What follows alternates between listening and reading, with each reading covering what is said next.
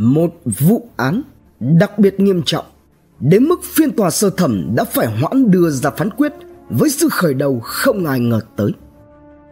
Một tội lỗi trời không dung đất không tha được phát giác theo cách khó tin. Một kẻ gây án đã mục rửa từ tận sâu thẳm nhất với vỏ bọc bên ngoài là nhan sắc, học thức và địa vị đã phải trả giá thích đáng. Một gia đình đợi con đằng đẵng 10 năm trời, để rồi bỗng chốc chỉ sau một đêm. Tất cả trở thành mây khói tang thương. Hãy cùng độc thám tv đi sâu vào tìm hiểu vụ án này. Căn gác mái. Từ khê, hay từ khê thị, là một thành phố cấp huyện thuộc địa cấp thị ninh ba, tỉnh chiết giang, trung quốc. Thành phố Từ Khê có diện tích 1.154 km vuông với dân số hơn 1 triệu người nằm ở Bình Nguyên Ninh Chiêu. Vào thời Xuân Thu, trước giai đoạn chiến quốc, xứ này thuộc về Việt Quốc, quốc gia gắn liền với các truyền thuyết về nàng Tây Thi. Sau đó, vào năm đường khai nguyên thứ 26, từ năm 738 mới lập huyện Từ Khê. Tháng 10 năm 1988, Thành phố Từ Khê được thành lập trên cơ sở huyện Từ Khê được chia thành ba nhai đạo 17 chấn.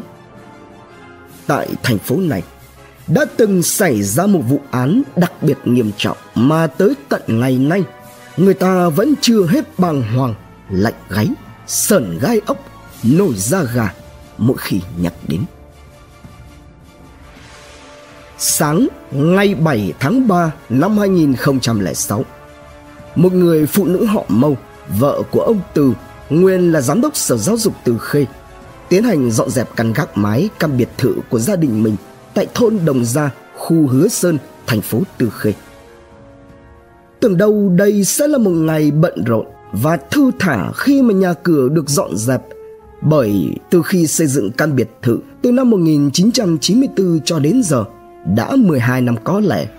Thế nhưng gia đình nhà họ từ lại chưa từng đặt chân lên đây lấy nửa lần. Thế nhưng, ngày tươi đẹp đó của bà mâu và cả nhà họ từ đều bị phá hủy, trở thành một trong những ngày ám ảnh nhất trong cuộc đời họ. Bà mâu trong lúc dọn dẹp thì bỗng phát hiện ở góc phía tây nam của gác mái có mùi gì đó là lạ phát ra. Lần theo dấu mùi bà thấy có một chiếc thùng gỗ đã phủ bụi để ở đây. Tò mò rằng không biết có gì ở bên trong. Bà mâu mới mở ra xem, thì nào đông phát hiện trước mặt bà là hai cốt cẳng chân đã khô rong. Ngó thêm vào bên trong, bà mâu còn thấy một đôi giày da đã cũ mềm, rách nát. Nghĩ rằng đó là xương động vật, lại có ai chơi khăm mình đã để những thứ này ở đây hòng dọa cho bà một trận té khói. Bà mâu mới tức tốc xuống tầng đem chuyện này nói lại với ông từ và cậu con trai. Họ cũng ngờ ngợ nghĩ như bà. Ngay lập tức, cậu con trai bà mâu liền đem chuyện này tới đồn cảnh sát hứa sơn thuộc công an thành phố từ khê trình báo. Hiện trường. Ngay sau khi trình báo lực lượng công an đã nhanh chóng có mặt xác minh vụ việc. Vừa tới nhà, bà mâu đã kể lại đầu đuôi cụ thể một lần nữa câu chuyện và dẫn các anh tới nơi gác mái nhà bà. Tiến hành khám xét thùng gỗ, các điều tra viên phát hiện thêm bên trong đó, ngoài những thứ mà bà mâu đã tìm thấy, thì còn có một con nhọn thuộc loại công cụ cầm tay có cạnh sắc gồm lưỡi gắn vào chuôi. Mở rộng hiện trường là toàn bộ căn gác mái lực lượng công an đã vô cùng ngạc nhiên khi mà họ tiếp tục tìm thấy nhiều túi vải loại được dệt thành nằm rải rác khắp hiện trường, rất nghi vấn. Tiến hành mở những chiếc túi này ra, các anh phát hiện bên trong là xương của nhiều bộ phận được tách rời từng người như sọ và các phần khác. Về cơ bản thì tổng số cốt tìm thấy tại hiện trường là đủ các mảnh của một người hoàn chỉnh bên cạnh đó thì người này không phải là không mặc gì cũng tại căn gác mái các vật dụng khác nhanh chóng được phát hiện và thu giữ trong đó có một bộ quần áo trong tình trạng mục nát nhưng vẫn có thể nhận ra được nó đã từng là một bộ vest mang nhãn hiệu Shan Shan. Kiểm tra bộ vest này, còn phát hiện ra một tấm danh thiếp và một thẻ chứng minh nhân dân. Trong đó thì tấm danh thiếp có in Hồ Kiếm Minh, Tư Khê Hoành Hà, nhà máy cao su và nhựa. Còn chiếc chứng minh thư nhân dân kia thì cũng thuộc về người có tên là Hồ Kiếm Minh. Danh tính Từ các chứng cứ phát hiện và thu thập được tại hiện trường, lực lượng công an đã tiến hành giám định sơ bộ. Qua đó nhận định đây không những là các phần của người được ghép lại hoàn chỉnh một người mà cụ thể hơn đó đều là của một người giới tính nam, bị phân ra thành nhiều mảnh trước khi chỉ còn là cốt khô như tìm thấy. Đặc biệt là qua dựng lại bằng các biện pháp nghiệp vụ kỹ thuật hình sự, cơ quan điều tra nhận định rất có thể nguyên nhân dẫn đến tình trạng này trước khi bị phân là do ngạt cơ học, khả năng cao là bị siết. Thời gian ra đi của nạn nhân có lẽ đã từ khoảng 10 năm trước, tức là trong khoảng thời gian những năm 1996 ngay lập tức ban chuyên án đã được thành lập và điều cấp thiết trước mắt là cần phải xác định được danh tính của nạn nhân từ cái tên Hồ Kiếm Minh xuất hiện trên căn gác mái ở biệt thự nhà họ Từ. Cơ quan điều tra đã tung ra nhiều thông tin truy tìm tung tích nạn nhân, đồng thời ra soát lại các tài liệu dân cư, đặc biệt là đầu mối nhà máy cao su và nhựa từ Khê Hoành Hà xuất hiện trên tấm danh thiếp từ năm 1994 tức là từ khi mà căn biệt thự nhà họ Từ được xây dựng cho tới nay. Trong đó tập trung vào khoảng thời gian từ 1994 đến 1996, 1997. Thế rồi, tin vui đã đến với cơ quan điều tra. Một gia đình họ Hồ tại thành phố Từ Khê đã liên hệ để xác định danh tính. Ngay lập tức, các mẫu vật như tóc, móng tay của anh Hồ Kiến Thư là anh trai ruột của Hồ Kiến Minh được thu thập và cũng không quá bất ngờ khi mà qua giám định ADN, ban chuyên án đã khẳng định danh tính của bộ cốt khô tại căn gác mái nhà họ Từ chính là anh Hồ Kiến Minh, em trai của anh Hồ Kiến Thư. Lần vết Nhận được hung tin Tại cơ quan điều tra Anh Hồ Kiến Thư hết sức đau lòng Như cắt đi từng khúc ruột Mà cung cấp thông tin Anh Thư cho biết Gia đình anh đã đợi Hồ Kiếm Minh suốt 10 năm ròng rã. Trong suốt khoảng thời gian như cả thế kỷ ấy, không ngờ kết cục lại thống khổ đến như thế này. Chuyện là thế này. Hồ Kiếm Minh và Từ Đan, con gái nhà họ Từ, là bạn học cùng lớp cấp 3 với nhau. Thời điểm đó, Từ Đan rất hay đến nhà Minh chơi. Thậm chí khi Minh đi bộ đội thì đàn vẫn còn lui đến nhà để thăm hỏi. Hồi đó thì ai trong nhà họ hồ cũng đều cảm thấy đan có tính tình rất tốt, ngoại hình cũng không tệ. Mặc dù điều kiện gia đình đan tốt hơn nhà minh, thậm chí bà mâu, mẹ đan, còn là giám đốc sở giáo dục, trong khi nhà họ hồ chỉ là một gia đình viên chức bình thường. Nhưng mọi người đều nghĩ rằng tiền bạc khoảng cách không là vấn đề, miễn hai đứa yêu thương nhau là được. Thế rồi, chuyện chẳng ai ngờ đến đã tới. Minh và đan chia tay nhau. Bẵng đi. Bỗng khoảng ngày 14 hoặc ngày 15 tháng 12 năm 1996 đan đã ghé đến nhà thăm gia đình và mẹ mình. Tới tối ngày 18 tháng 12 năm 1996 khi đang ngồi tại quán rượu với bạn bè mình có nghe được từ một người bạn nói rằng trông thấy Dan cùng với một người đàn ông khác đi chụp hình cưới. Như xét đánh, Minh liền đứng dậy rồi chạy ngay đi tìm Dan để hỏi cho rõ ràng. Mặc dù là đã chia tay, thế nhưng Minh thì vẫn hết lòng yêu thương Dan Cũng từ đó về sau, không một ai còn gặp lại Minh nữa. Sau khi Minh mất tích gia đình họ Hồ đã đi báo án và tổ chức tìm kiếm thông tin tung tích của mình ở khắp nơi.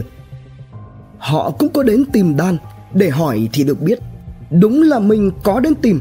Thế nhưng sau một hồi to tiếng, Minh đã quay lưng bỏ đi.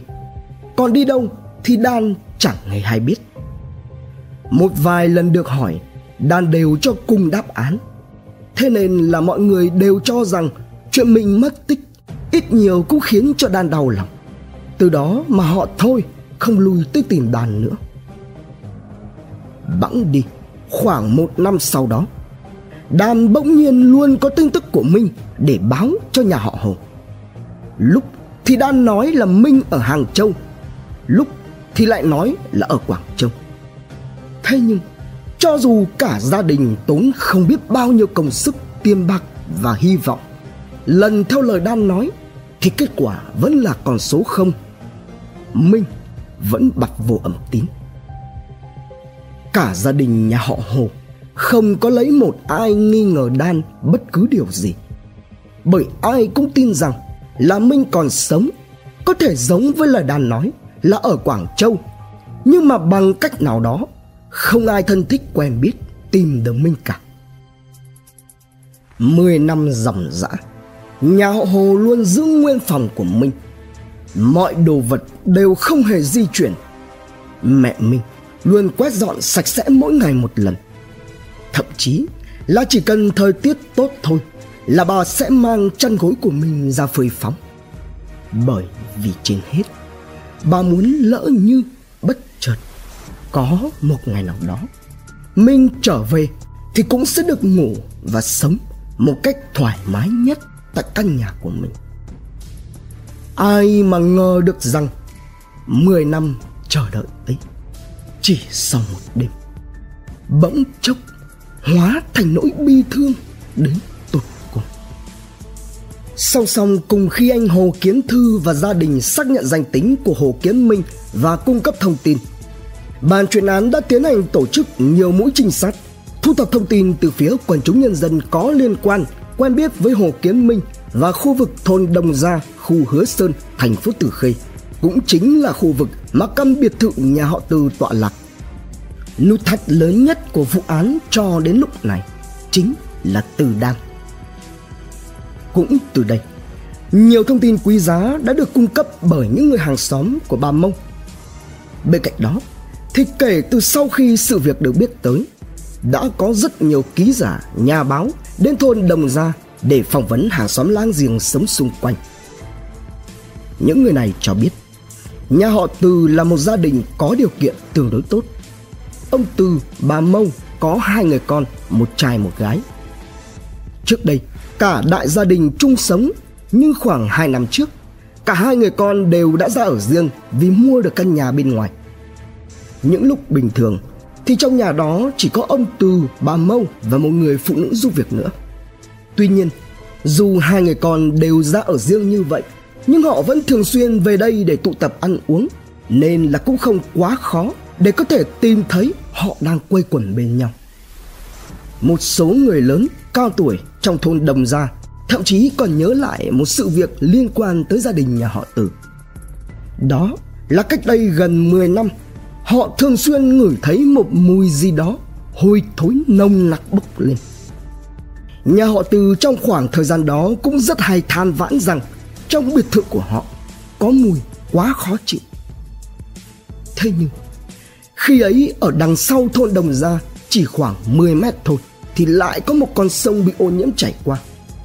Không những thế, ở trên đầu con sông ấy lại có mấy quán cơm thường sẽ quăng bỏ những phần không dùng tới của gà vịt xuống sông do đó mà mọi người trong thôn đồng gia đều cho rằng mùi này là bắt nguồn từ con sông bốc linh về tư đan hiện tại, thì cô này đã lập gia đình, đang là nhân viên của phòng giáo dục thành phố Từ Khê.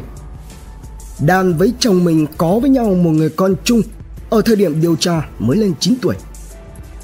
Từ những chứng cứ và thông tin thu thập được, ban chuyên án đã phối hợp cùng với các đơn vị nghiệp vụ, cơ quan chức năng xác định nghi phạm chính của vụ án là Từ Đan. Đồng thời ngày đêm điều tra, thu thập thêm các chứng cứ để nhanh chóng làm sáng tỏ được vụ án này. Và cuối cùng, sau rất nhiều nỗ lực với những lập luận sắc bén, chứng cứ thuyết phục, Từ Đan đã tra tay vào còng số 8 và cúi đầu nhận tội trong sự ngỡ ngàng của đồng nghiệp, bạn bè, người thân và gia đình. đêm 10 năm. Tại cơ quan công an, Đan đã khai báo lại toàn bộ sự việc. Khoảng 24 giờ đêm ngày 18 tháng 12 năm 1996, Minh nồng nặc mùi rượu đến nhà tìm Đan với thái độ biểu hiện vô cùng tức giận khiến cho Đan hoảng sợ. Hai người lên phòng ngủ của Dan ở tầng 2 căn biệt thự nói chuyện với nhau. Tại đây, lời qua tiếng lại, hai bên đã to tiếng cãi vã nhau. Minh tức giận, vung vằng rồi xô sát với Dan. Nhìn thấy tờ giấy đăng ký kết hôn của Dan để trên bàn trang điểm, Minh cũng rằng lấy, xé nát ra. Lúc này, thì Minh nói rằng ai cũng chê cười Minh là bạn gái đi lấy chồng rồi. Thế nên Minh không thiết sống nữa. Nói xong, bất ngờ Minh lấy từ trong người ra một lọ thuốc ngủ và bảo Đan pha vào ly nước để uống. Theo lời khai của Đan, do bị Minh bục và bản thân cũng đang hoảng sợ, nên Minh bảo gì thì Đan làm nấy, đầu óc mụ mẫm không suy nghĩ được gì. Thế rồi, khi thuốc phát huy tác dụng, kèm theo sẵn có hơi men trong người, Minh đã không còn hay biết gì nữa. Lợi dụng lúc này, Đan mới rút dây cáp điện thoại ra, nhảy lên giường và siết thập mạnh Minh. Cho đến khi Minh không còn thần nữa, thì Đan lôi người yêu cũ giấu xuống gầm giường của mình. Mấy ngày sau, không biết phải xử lý Minh như thế nào, nên Đan đã có quyết định cho riêng mình. Theo đó, thì Đan chuẩn bị một chiếc búa rìu, một con nhọn hoắt tiến hành phân người Minh ngay trong phòng ngủ của mình thành nhiều phần nhỏ. Sau đó, lại lần lượt cho từng phần vào các túi vải dệt buộc lại rồi mang lên gác mái của căn biệt thự để. Riêng phần chân, do quá khó để nhỏ hơn nữa, nên Đan đã bỏ vào trong thùng gỗ kèm theo công cụ phân rồi đậy lặp lại. Cứ thế, Đan sống và trưởng thành, sinh con đẻ cái trong cái căn nhà ấy mặc kệ cho Hồ Kiếm Minh tội nghiệp hay con ở trên gác mái cho đến ngày bị phát giác. Tòa tuyên án Ngày 26 tháng 5 năm 2006, Viện Kiểm sát Ninh Ba đã đệ đơn lên Tòa án thành phố khởi tố tư Đan. Ngày 7 tháng 6 năm 2006, Tòa án Ninh Ba tổ chức công khai phiên tòa xét xử sơ thẩm vụ án. Phiên xử án ngày hôm đó kéo dài tới 5 giờ đồng hồ. Tại phiên tòa này, bị cáo Đan một mực phủ nhận lời khai của chính mình về chi tiết dùng dây cáp điện thoại xịt mình. Trước tòa, bị cáo Đan khai rằng sau khi mình uống hết cốc nước mà bị cáo đã pha, thì bị cáo chỉ biết ngồi cả đêm bên cạnh mình. Sáng ngày hôm sau, thấy mình đã đi. Do quá hoảng sợ nên bị cáo mới kéo nạn nhân giấu xuống dưới giường. Đoạn dây cáp điện thoại tìm thấy ở một trong các túi vải dệt đặt trên gác mái là do bị cáo định dùng nó để trói chân mình lại nhưng vô dụng. Thế nên bị cáo đã vứt nó luôn vào trong túi vải. Bất chấp các lời khai của bị cáo Đan trước tòa, trong các bằng chứng của viện kiểm sát có tới 8 tờ ghi chép lời khai của bị cáo Đan ở giai đoạn điều tra của lực lượng công an và giai đoạn thẩm tra khởi tố của Viện Kiểm sát. Cùng với đó là lời khai của các nhân chứng, báo cáo khám nghiệm hiện trường, báo cáo pháp y. Tất cả những điều này đã tương hỗ lẫn nhau tạo thành một chuỗi bằng chứng khẳng định sau khi bị cáo cho nạn nhân uống xong thì đích thực là đã dùng dây cáp điện thoại thực hiện cướp đi hơi thở của mình. Bởi vì tính chất nghiêm trọng của vụ án Tòa án Ninh Ba đã không đưa ra phán quyết ngay tại phiên tòa ngày 7 tháng 6. Tại phiên tòa tiếp tục vào ngày 6 tháng 7 2006, Tòa án Ninh Ba đã nhận định bị cáo Đan với những tội danh đúng người đúng tội, tuyên án tử hình đối với bị cáo Từ Đan. Việc thi hành án được hoãn lại 2 năm, đồng thời bồi thường cho thân nhân người bị hại các loại tổn thất tổng cộng là 307.000 nhân dân tệ. Sau bản án tử này, phía gia đình của bị cáo Đan đã bày tỏ sự không phục, làm đơn kháng cáo lên tòa án tối cao tỉnh Chiết Giang, Trung Quốc. Ngày 30 tháng 11 năm 2006, Tòa án tối cao tỉnh Chiết Giang đã đưa ra quyết định cuối cùng đó là bác bỏ kháng cáo y án sơ thẩm giữ nguyên mức án tử hình đối với bị cáo Từ Đan. Trân trọng cảm ơn quý khán thính giả đã theo dõi. Subscribe, ấn chuông đăng ký để cập nhật những video mới nhất. Like, share, chia sẻ tới nhiều người hơn. Comment những suy nghĩ, ý kiến, bình luận của bạn hay những gợi ý, đóng góp để chúng tôi được hoàn thiện hơn.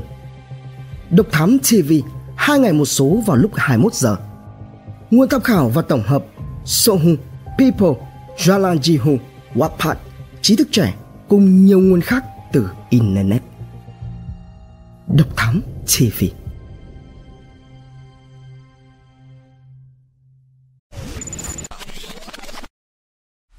Theo dõi những nội dung vô cùng hữu ích và thú vị trên YouTube qua hệ thống kênh của Passion Studio. Ghé thăm kênh Độc Đáo TV để theo dõi những thông tin kinh tế, tài chính, kinh doanh, khởi nghiệp. Đến với Độc Lạ TV để khám phá những câu chuyện độc đáo và kỳ lạ.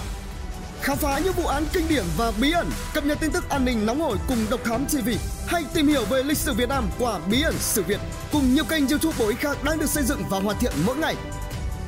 Passion Studio mang đến những giá trị thiết thực